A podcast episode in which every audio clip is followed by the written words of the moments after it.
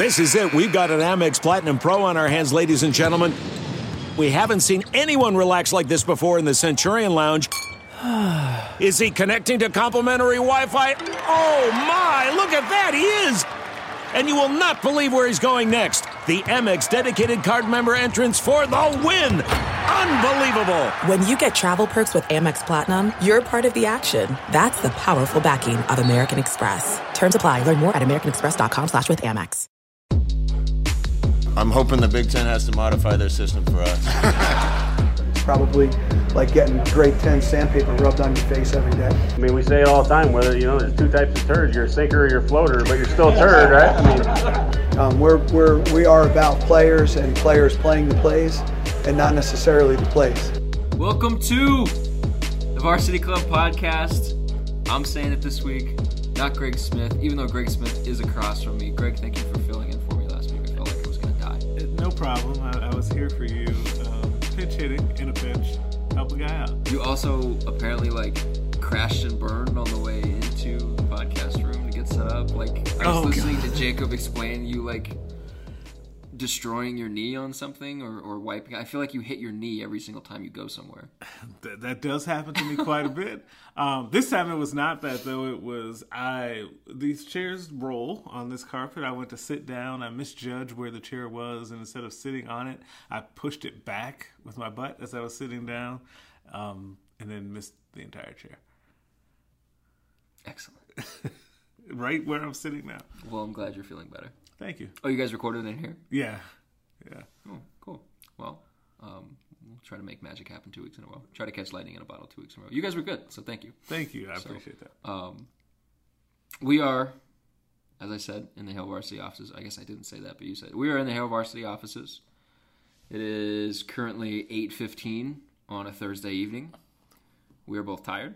Much later than we normally record this. There has been a lot of stuff going on today. Um, you will be listening to this on a, on a Friday or a Saturday or Sunday or whenever you listen to it. Um, when you listen to it, you will know that uh, two Nebraska football players, Katerian LeGrone and Andre Hunt, have, according to a report by ESPN, been um, or face a two and a half year suspension from the University of Nebraska pending um, an alleged sexual assault and sexual harassment allegations against them. That's all there. We have stuff on our site at halevarsity.com. Um, if you would like to, I, I'm not. I, I know I'm not going to do it a, a, a service by trying to explain everything because it's very intricate. Um, there are a lot of details that I've already left out. Um, so just go read it on halevarsity.com. We're not going to talk a ton about it on this podcast. We're just going to mention it here. Nebraska's going to have to answer for it sooner or later. As of recording this, there has not been a statement by anybody from the University of Nebraska except from um, a spokesperson in the ESPN story that the two have been indefinitely suspended. And they were. They were indefinitely suspended on August 28th. That's when we found out about it. Uh, according to the ESPN report, they were suspended on August 26th. The incident occurred on August 25th. Um, so, according to the ESPN report, Nebraska acted quickly and they have not been involved with the team, but they are still on campus as uh, of Thursday. Someone, a source told me that they were still on campus, still enrolled at the university. Um, and because it was an indefinite suspension, they are still on scholarship through the end of the semester. So, still a lot of things to get sorted out, but um, we, we are here to talk about the football season, which I know is not as big a deal in the context of what's going on right now, but we still have to talk about it. It's still our job. So, we're going to talk about what went wrong this season, Greg, on the football field. Um, We did an, an end of the year roundtable discussion. This was almost like a postmortem of Nebraska football. Um, and the and the first question was, was this season unacceptable? Um, we we were posed a question before the season started. What what record would be labeled unacceptable for this year? And um, I'm not remembering what you said. I said five. I said anything under six wins, and here we are at five and seven. Do you remember what you said for what unacceptable would be? You were. I can't remember if you were at six or under six. It would. I'm just thinking it back. I, I'm not 100 percent sure. I assume that I would have said under six, like you did. So, um, it was under six. It was five and seven, which is a one win improvement over last year. And Scott Frost was was um, careful to say in his press conference after the Iowa game that that people inside the building can see where it's going and that they've showed improvement and that he knows where this thing is headed. Um, you're like shaking your head or, or nodding your head to the side. Ben Stille said like five minutes after the fact, like, yeah, we had a one game improvement, but also we missed a bowl, so we have nothing to show for it. Which JoJo Domann said, "Hey, we did win one more game, so I should provide the other side of that as well." Okay, so here's my thing. Like I said, it's so the question uh, that that we did in our end of the year roundtable, which you can read on halevarsity.com, was knowing what we know now, with all the context what happened this season and injuries and, and everything else that happened this season, is five and seven still an unacceptable result? You said you said knowing context, you kind of walked it back a little bit. I did. I disagree with you completely. Yeah, we're on opposite sides of this, and uh, that's fine. Um, because I do struggle with it a little bit, and why I was kind of shaking my head as you were kind of laying it out is, I we we know too much about how it happened for it to fully be a oh it's just completely unacceptable situation but at the same time it's not okay to have only won five games in a year in which you had better than five win talent. You had better than a five year schedule or a five win schedule as well. And there were at least three of those games, right, where you had double digits and then lost. So I'm still struggling with it. Like I go back and forth on just whether or not I want to label it as unacceptable because I also then within all of that know the context of the injuries, um, the various parts of the team being inept um, for stretches, uh, whether it was the offensive line. Um, wide receiver play, quarterback play, defense had their moments, special teams all season. Like it's just uh, Special teams. I'm sorry. we, we talked, full disclosure, we talked a little bit off pod earlier, um, and special teams just continues to draw my ire as the more and more I think about this season. It's unacceptable how bad special teams was. One hundred percent, without a doubt, unacceptable how special teams, how bad that was. So yeah, so I struggle with it. Like knowing the nuance of of what happened in the season, I really do struggle with it because I do think that one of the things that we and we is just in general, not necessarily the media, just we everyone collective. I don't think give enough credence to saying that Iowa game is hey, Nebraska struggled to move the football consistently, right? We can all agree on that. Iowa has a pretty good defense. We can agree on that. But Nebraska was missing a couple significant pieces to their offense.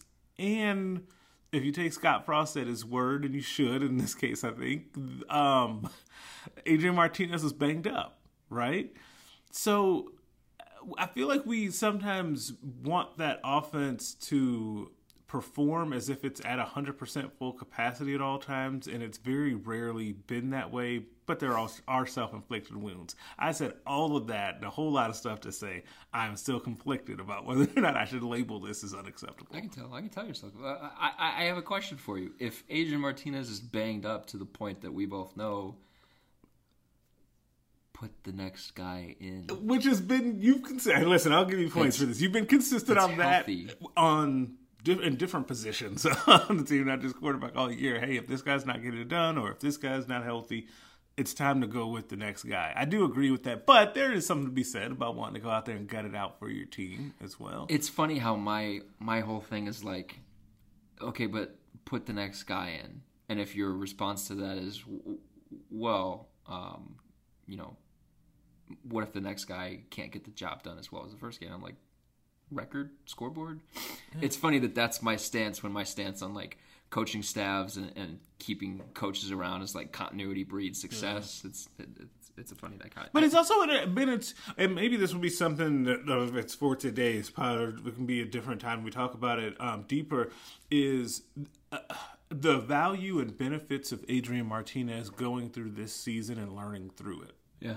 Which I do think have some some merit because one thing that I, I feel like I'm already tired of hearing, um, and it's not just Adrian, um, it's from any number of position groups as people start to look forward to 2020. Is oh, it was this way in 2019, um, so that guy's going to be the exact same thing in 2020. That's not how progression and getting better and working hard um, actually works. Um, it's just not how generally how things. When I'm not saying that everyone takes steps forward um, and gets say a five point overall bump like the old NCAA football video game. But what I'm saying is, people do get better, um, so we have to allow for that as well. And part of that can sometimes be experience and growing pains. Yeah, I think the quarterback situation is a lot different. I, I shouldn't just say like, oh, put the next guy in if he's not healthy, like because the quarterback situation is different, and, and I 100% believe that. And this is going to be a very, very important offseason for Adrian Martinez. Um, his his flaws in 27, 2018, excuse me, were uh, there on tape if you knew to look for them, and then this season in 2019, those flaws were exposed by defenses who looked at his tape and found those. And, and it, it's so funny how um, how much we vilified that Colorado linebacker's comment of like, if we make him throw the ball, we feel like that's his weakness, and we feel like that's where we can beat him. And yet, his weakness this season and Nebraska's. I'm not going to say downfall, but Nebraska's weakness in a lot of games was him throwing the ball. Yeah, uh, AJ Epenesa said that too, essentially. Yeah, after the game yeah, as well. After yeah. he completely wrecked Nebraska. Yeah. God, that game is going on his highlight film um, for the NFL draft as he gets ready. Yeah, like the entire Um, game. year. Yeah. he Um, destroyed that. Okay. Back to the original point. Sorry, derailed you. This is 100% unacceptable. And it has to be viewed as an unacceptable season. If you want to go where I know Nebraska wants to go, this has to be viewed as it can't be viewed as like, oh, well, this happened and this happened. No, it has to be viewed as like we failed across the board. Special teams was a mess. It was hot garbage all season long. That has to be deemed unacceptable. They had starters playing on special teams. There's no reason that you should be giving up in- two out of three weeks, you, you give up kickoff return touchdowns immediately after scoring a touchdown. There's there, that has to be unacceptable. such a letdown. Running out of bounds with 45 seconds left when you're playing when you need to be playing for overtime at that point and you have to know that you need to be playing for overtime at that point has to be unacceptable. Getting this level of output from the offense this season that they got, they went back in almost every offensive uh, every offensive category. They regressed from 2018 to 2019. When you pair that with the defensive improvement that they got, because they got defensive improvement in statistical categories across the board, that has to be unacceptable. I mean, they outscored they outscored their opposition by three points this year. They did. That's including the Ohio State game. They outscored teams by three points. If you take away the Ohio State game, they outscored teams by 44 points this year. They had, like you said, they had double digit leads against Colorado and lost. They had a double digit lead against Indiana and lost. They had a double digit lead against Purdue and lost. Colorado sucked. Purdue sucked. They only beat Northwestern, who sucked very bad. by three points, and it took a, a, a an end of the game field goal that, by the grace of God, got over the line of scrimmage. Like those, those they and Indiana was a good football team. yeah, They don't suck like they're, they're a good football team, but Nebraska had a double digit lead. Hmm. Those things have to be viewed as unacceptable. They can't be written off. Um, it- it- you can't explain them away if you're talking about, you know, we want to be a team that's competing for Big Ten titles. Like teams that compete for Big Ten titles don't blow double digit leads. Teams that are like Wisconsin does not blow double digit, seventeen point halftime leads. That just much doesn't less multiple times in the same season, right? But th- but the thing is that here's here's where I have an issue though with not going to the hey yeah but this happened. There are so many to me little things that should be fixable that went into their five and seven record this year, right? And I guess I don't know if we can still deem special teams little anymore, to be honest. But I'm going to try to, for the sake of this discussion. Um, if if we go into them finishing drives, it's some of the things that they did there. Um, it, the explosive plays that I feel like they just didn't have on the outside, especially. Um, th- there are just things that like s- tackling better. Um, there are just things that they should be able to reason like reasonably should be able to get better at that will then enable them to be well not better next year but that yes but also enable you to explain a little bit of what happened this season but at the same time though i'm still kind of on your side where it's it has to be viewed as a failure because to me there's a bigger picture problem with viewing it the way that i've mostly described it is that that doesn't lend itself to self reflection, self scouting, and changes that need to happen. right? And I'm not before people start tweeting. I'm not talking about like wholesale coaching changes or anything like that. I'm talking about different approaches, um, just different methods and ways to get the point across in different style. Um, that needs to happen in, in some key areas, and especially special teams. Are you tired of the culture conversation? Because I am. I'm tired of hearing about how the culture isn't right. I'm I am, but I understand why it's talked about so much and and, and I, I, think about this often because you and I often talk about how you're tired of it, um, and I think I keep going back to now two years ago when uh, at Big Ten Media Days. Remember when I made it a point? I did an article on um, like weight room culture, for lack of a better term, at schools like Iowa and Wisconsin, and so I set out specifically to ask those guys what that was like at those schools and like kind of when they like knew like what they what was expected of them and what they had to do and basically all would have been six of them six total players from iowa and wisconsin said we knew from the day we got to campus what was expected of us as far as weight room was, but also how we were supposed to act and behave and carry ourselves and work just in general at these schools. And I think that every time the culture thing comes up, I think back to that in Nebraska trying to get to that point where guys get here and they know exactly what is expected of them. They know it's going to be tough, but they know what's expected and they want to embrace that. That just goes back to it. I mean, it, it seems like after the last five post game press conferences for Frost, he just kept saying, like, or he kept sending across the message that, like, hey, it's just going to take guys leaving for this to get right which is a which is another thing that like I think that to me that's the part that rubs me the wrong way more because you just don't hear like a lot. I'm gonna say this plainly: a lot of successful coaches, you just don't hear that. Like I don't, I, I don't, I then maybe I'm not paying enough attention to Matt Rhule, for example, or Matt Campbell, or insert coach that people like right now here. Um, Gus Malzahn. Gus, sure, Gus Malzahn. Like, Hold up, not to, not to derail this he his thing at the end of the Alabama game was so genius. He put the punter out wide just to screw with them, and call. that's what that's what got them the, the twelve men on the field because they had no idea how to how to combat. Like that was that was solid. That was a solid troll job, dude.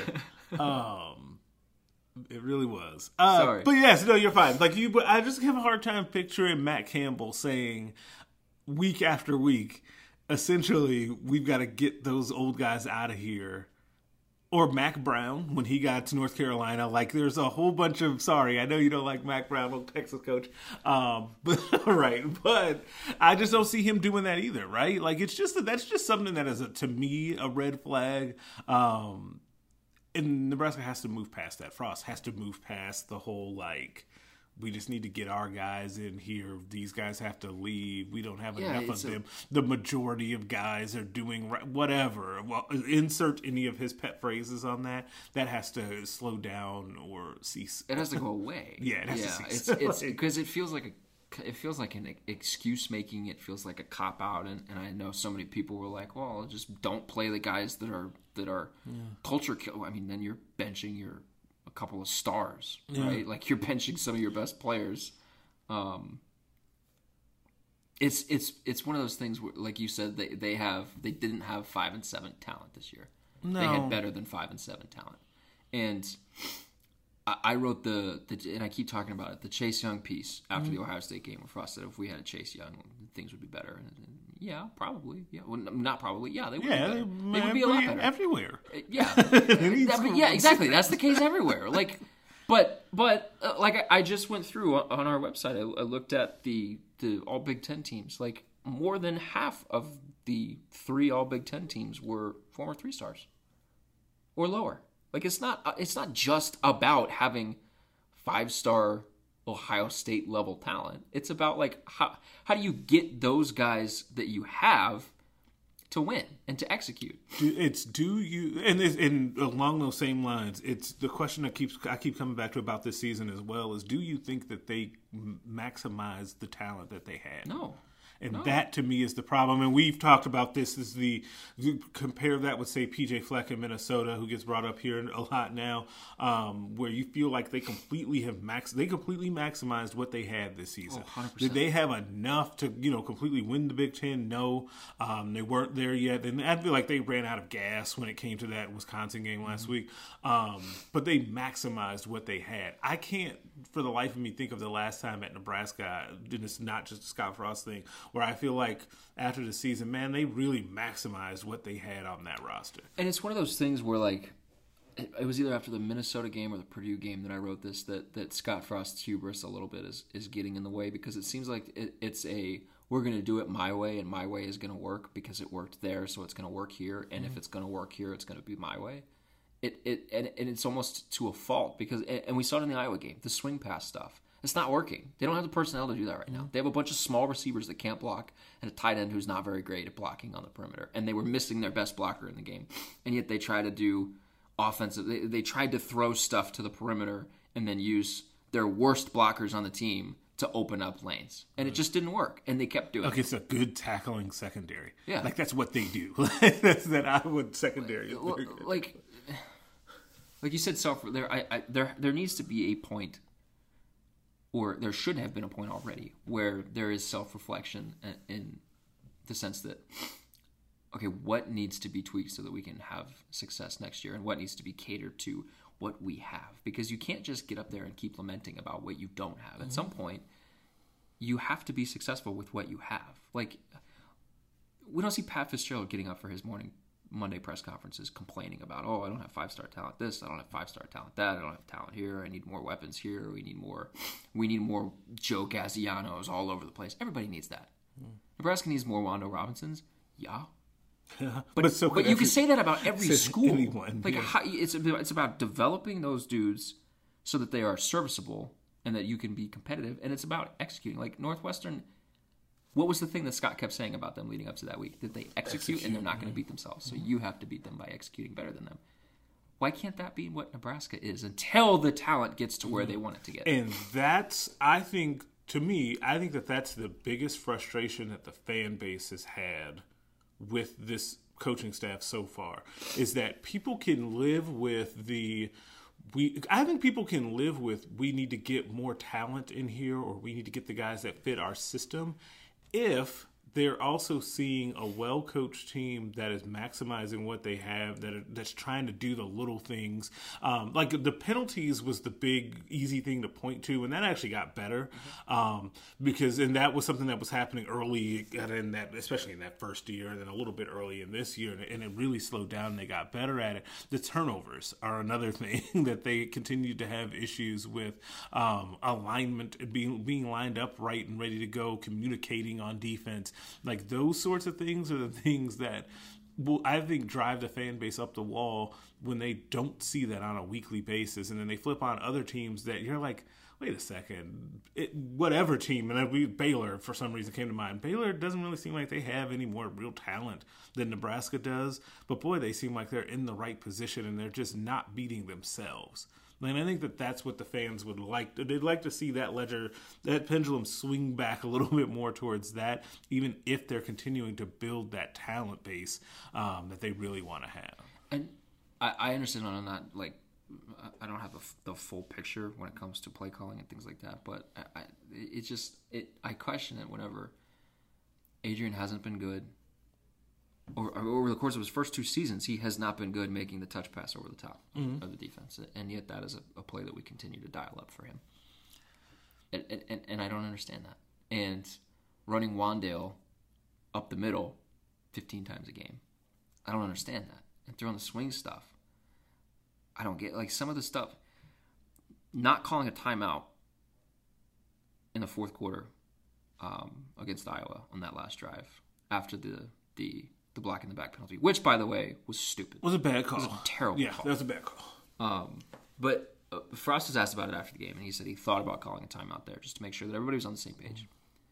He needed to call a timeout there. You're at the stage of the program where you still need to be calling those times. Yeah, if you feel like- like Exactly. Yeah. that needed to be a timeout where, that was called. And, and I mean, if you're playing for overtime at that point, it's not like you need them. It's not like you're mm, saving them for too. something.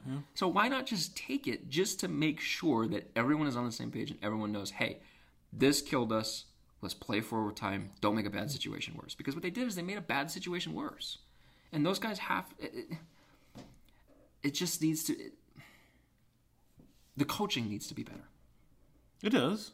And there are things, and I think that as you talk about adjustments and things like that. And they that, know that. They and know yeah, I think I think they know as well. But like when you talk about like that, like kind of big picture game management stuff, or you could talk about just um, the different calls on defense. We talk a lot about the offense and kind of those play calling and things that were happening there. Defense um, and getting one of those linebackers off the field so the teams aren't picking them apart in pass coverage, um, and adding another um, guy from the secondary who's been playing well. So you throw Braxton Clark in there uh, to be an extra defensive back who's who's been who I thought had a really nice season actually, and I'm excited for his future. Um, there there are things that we saw glimpses of with those adjustments. We just didn't see them enough. But back to the play calling real quick. I, I feel like, and this is part of a, a, a thing that happened during the season in which when they started running Wan'Dale so much on the inside and got away from Dedrick Mills for whatever reason, I guess because you would say because the offensive line at that point was underperforming and Wan'Dale could make something happen back there because he has such good vision and he's good he's a, he's very good cutting as well. I feel like they found something with using Dedrick Mills the way that we thought he would be used. And then if you can sprinkle, if you can put Wan'Dale back into the role that you thought he would be in and have that as a nice combination, I think you have something there, provided the offensive line picks up from where they are. And what I would think is, and what made me think of is when you try limiting the screen, the swing passes, if you cut those in half and make those Dedrick Mills carries, I think you're more much more productive. And you get your offensive line going. I think that part of what's happened here, and it's I think one of the hidden downfalls to this style of offense is that your offensive line doesn't get fully engaged and lathered up because they know that they're not coming downhill to just hit someone in the mouth, right? It's a, it's it's a different blocking scheme. Um, so that's just that that's way off tangent and deep inside of offensive woes. Um, but it's just something I've been thinking about on what they need to do moving forward to kind of tweak and adjust this offense. Yeah, no, it's just playing to your personnel. Yeah. I mean, after the Ohio State game, Matt Farniok talked about how much they enjoyed as an offensive line blocking out of the I formation, and then we never saw it again. We really We didn't. literally think did about not see much, it again. Think about how much people talked about that and how excited people were and how much the fans went nuts for that. We never saw one All more play. season long, we talked about how good of a decision maker Adrian Martinez is in the option ground game. Mm-hmm. I mean, that was a, that was a legitimate thing. Like he's a good decision maker. He's good running the option ground game. We talked about how Dedrick Mills had found his comfort zone in a role that he had already played. Mm-hmm. It's not like he's trying to learn a new role. Part of part of him this year is just took him a little bit to get into the offense and get comfortable in the offense. And he had an offensive line that was finally comfortable blocking in a way that they don't get to normally block. And then we never saw it again. I would be curious. I would risk saying this out loud and then having somebody say, "Well, just go ask him um, at his next press conference." I would be curious to know why they never went back to that. That's a big picture thing that, that we couldn't ask in season that we'll have to ask Yeah, at the end of the season. whenever we get him for the signing day press conference. yeah, probably it's not going to be until like the December end of 18th? December. No, middle December. They'll do a mid. They do a day of right. Don't they do a day? Yeah, yeah, they do. That's true. You're right. So we'll ask him about that.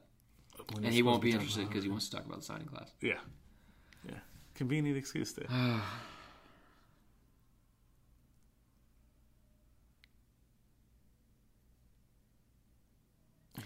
You really hated those swing passes.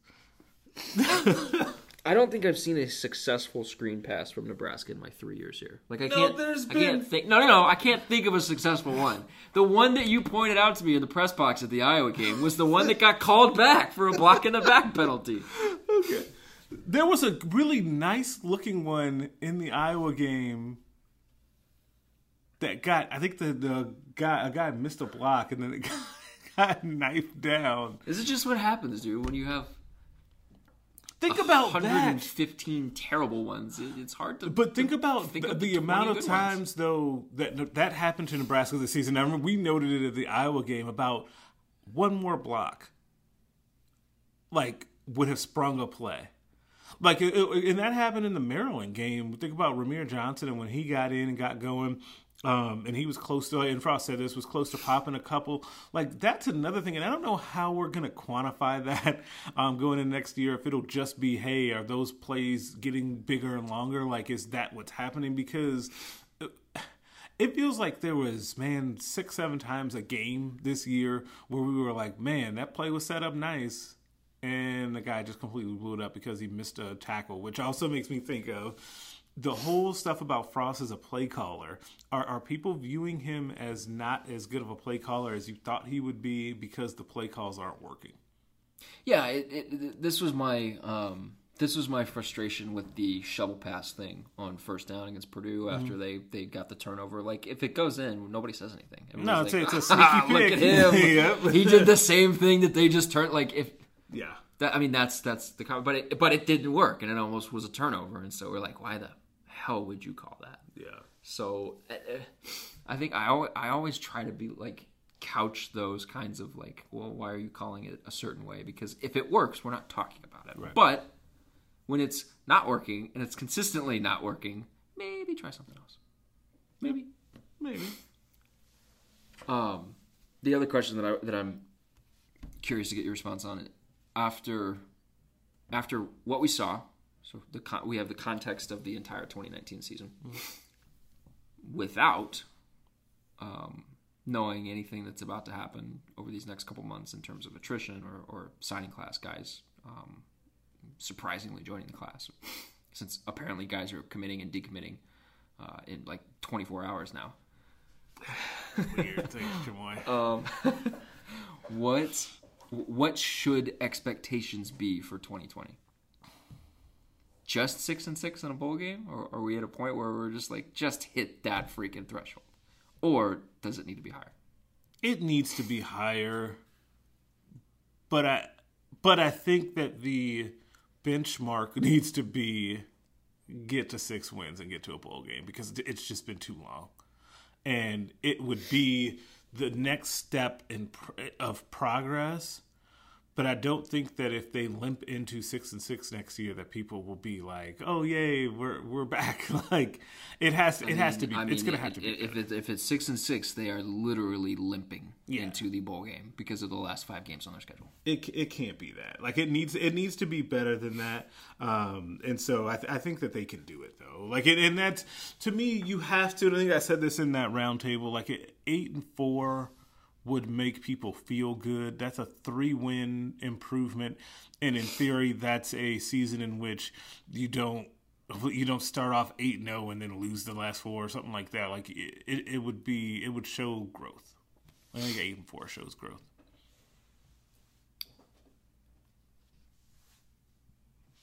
If they don't make a bowl game next year,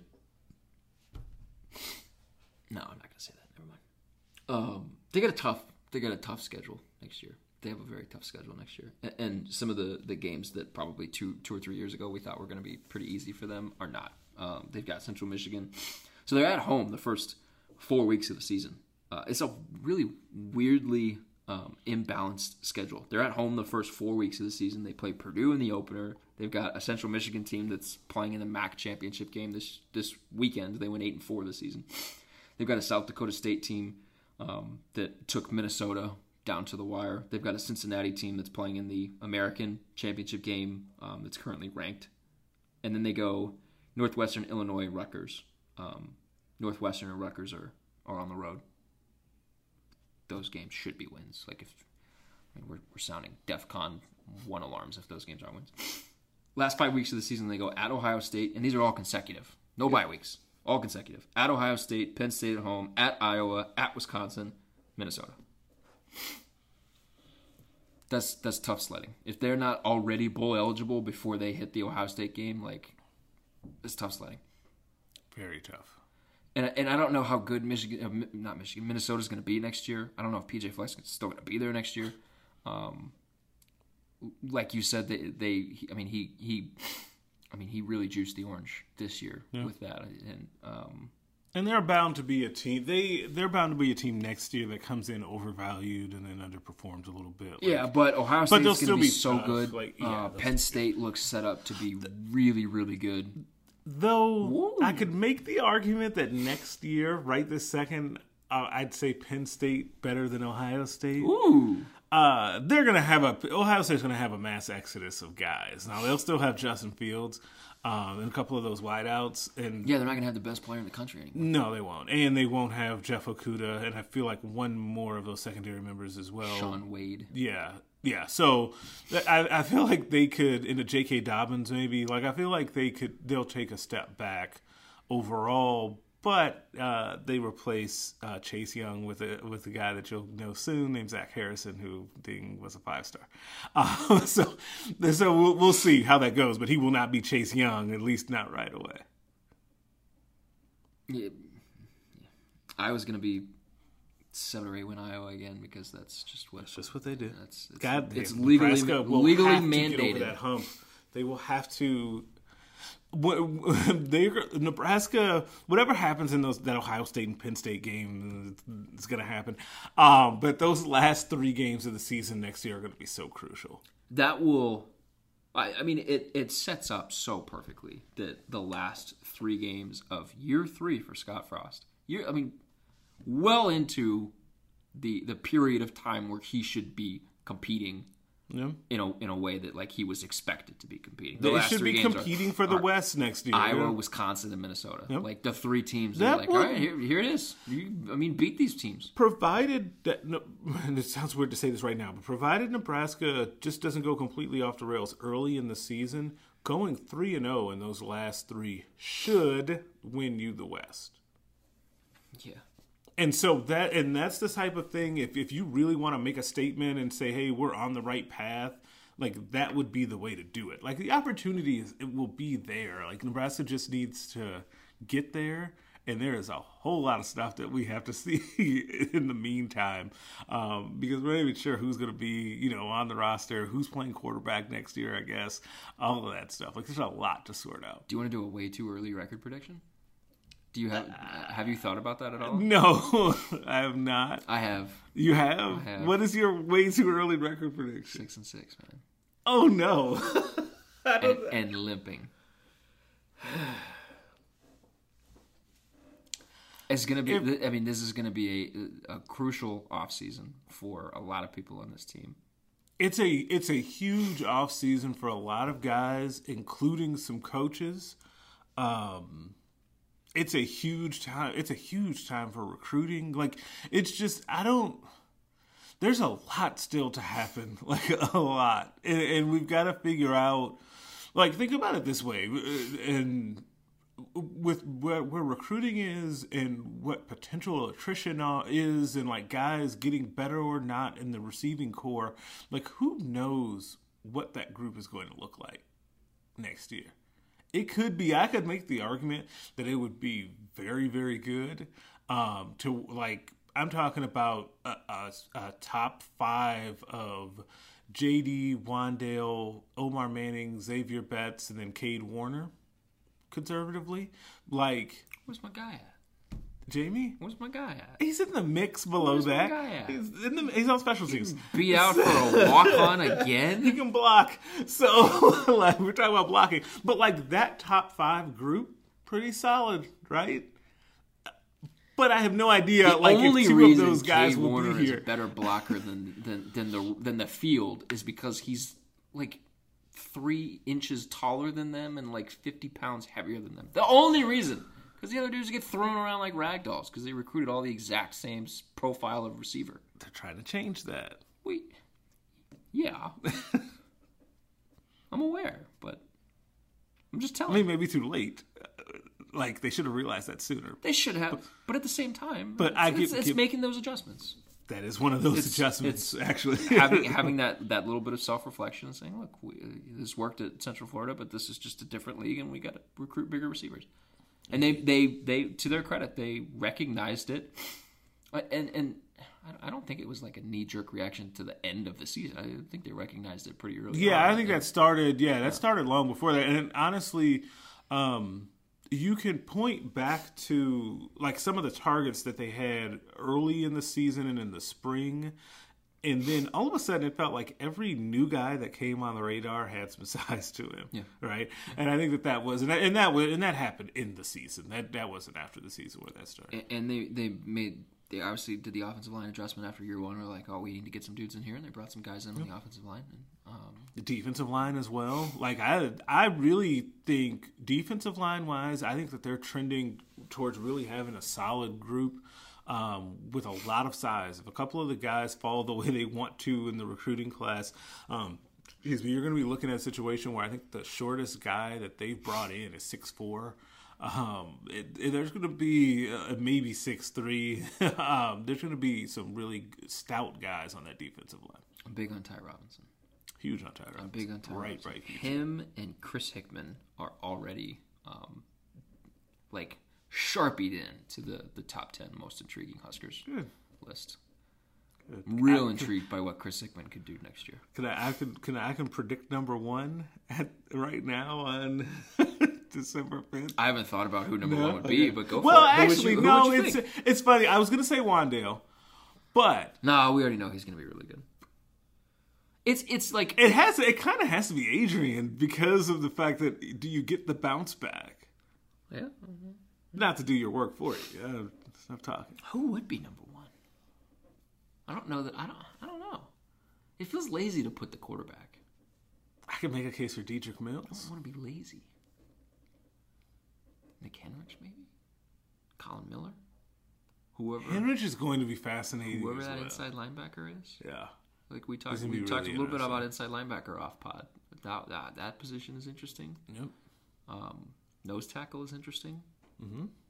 After um, the other impact corner is it like I don't, that I don't think that that will get a lot of talk because I think people feel pretty comfortable with sliding Braxton Clark into that Lamar Jackson role. you just gonna give him that spot over Cam Taylor. But see, the thing is, is what do you? I, it's a this is a good problem to have. This is one of the position groups where it's a really good problem to have. Like, where do you play Cam Taylor next year? You just continue to use him as a slot guy or as a sub package guy. That's the thing because They, they, they clearly like him there better than safety. Yeah, yeah. And he does. You're right. He does need to be on the field. He, he has to be on the field, and if they get you get Deontai Williams back, and he plays the way they thought he was going to play, like you still have a really good secondary. Like that's an exciting group, but you have to they have to get some help to really show what they can do next year. They need a pass rush They to show up in. Lincoln. And it just it doesn't have to just be sacks. Like they need someone that they need guys they need to start making guys uncomfortable in the pocket, and there is no greater example of that um, than uh oh, I just lost at Purdue. Third string quarterback comes in there, is completely comfortable. Yeah, his last six passes he completed. Starting with the original theme of the pod, unacceptable. Unacceptable. Yeah, there. Thank you. Unacceptable. unacceptable. And he's a walk on too. Yeah, now you got me. Uh oh, Now you got me riled up. unacceptable. Greg, thank you for uh, thank you for handling last week. Yeah, no problem. I appreciate it, and thank you for coming back this week. It's been a hectic day. It's been a day. We'll be back next week with another podcast. Um, it, it, it's the off season for football, which means we're not going to be having people who cover other teams on the podcast to preview because there's obviously not going to be any games. But we were, we will still have podcasts uh, every week. So subscribe to the podcast wherever you listen to it. Rate and review, I guess, if you want to. Um, readhailvarsity.com, and we will be back next week.